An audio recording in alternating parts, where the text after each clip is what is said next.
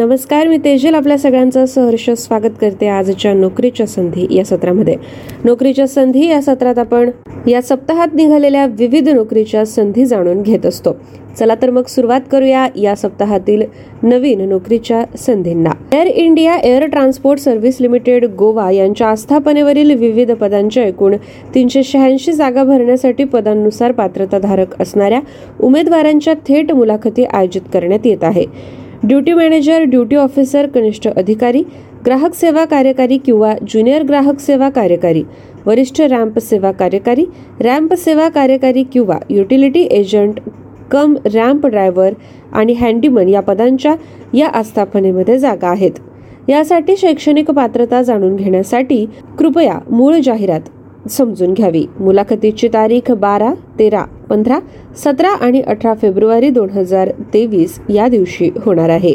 मुलाखतीचा पत्ता आहे फ्लोरा ग्रँड, वड्डेम तलावाजवळ, रेडिओ मुंडियाल, वाड्डेम, वास्को द गामा, गोवा या ठिकाणी. यानंतरची नोकरीची संधी आहे केंद्रीय लोकसेवा आयोगामार्फत.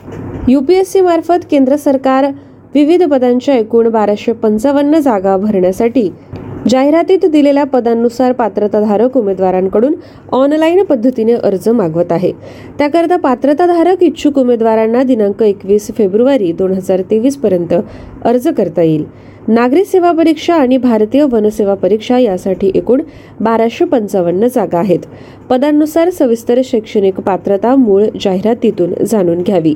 अर्ज करण्याची शेवटची तारीख ऑनलाईन पद्धतीने एकवीस फेब्रुवारी दोन हजार तेवीस पर्यंत आहे.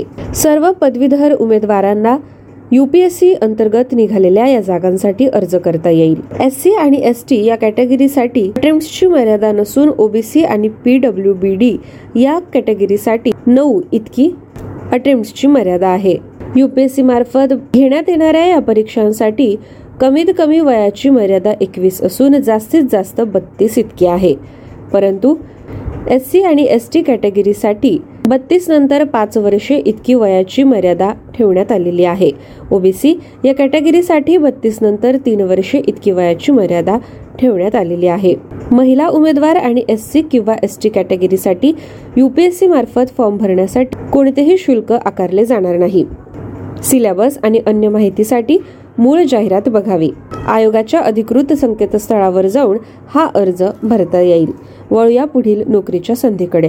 महाराष्ट्र राज्यातील सर्व स्थानिक स्वराज्य संस्था व खासगी व्यवस्थापनाच्या शाळांमधील पवित्र संगणकीय प्रणालीद्वारे शिक्षक भरती करता शिक्षक अभियोग्यता व बुद्धिमत्ता चाचणी दोन हजार बावीस ही परीक्षा महाराष्ट्र राज्य परीक्षा परिषद पुणे यांच्या मार्फत आयोजित करण्यात येत आहे. या परीक्षेत सहभागी होण्यासाठी पात्रताधारक उमेदवारांकडून ऑनलाईन पद्धतीने अर्ज मागवण्यात येत आहे. महाराष्ट्र राज्यातील सर्व स्थानिक स्वराज्य संस्था आणि खाजगी व्यवस्थापनाच्या शाळांमधील भरावयाच्या शिक्षक पदासाठीच्या या जागा आहेत. दिनांक बावीस फेब्रुवारी दोन हजार तेवीस ते दिनांक तीन मार्च दोन हजार तेवीस दरम्यान ऑनलाईन परीक्षा घेण्यात येईल. दिनांक पंधरा फेब्रुवारी दोन हजार तेवीस पासून महाराष्ट्र राज्य परीक्षा परिषदेच्या अधिकृत संकेतस्थळावर प्रवेशपत्र उपलब्ध होईल. दिनांक आठ फेब्रुवारी दोन हजार तेवीस पर्यंत ऑनलाईन पद्धतीने अर्ज करण्यात येईल. ऑनलाईन अर्ज सादर करण्यासाठी वेब लिंक आहे I B P S online dot I B P S dot in. राज्यातील शिक्षण सेवकांच्या किंवा शिक्षकांच्या रिक्त पदांची माहिती विषय, प्रवर्ग, माध्यम व बिंदू नामावलीनुसार पवित्र म्हणजे portal for visible to all teacher recruitment या संगणकीय प्रणालीद्वारे या पदांसाठीची उपलब्ध संख्या प्रसिद्ध करण्यात येईल.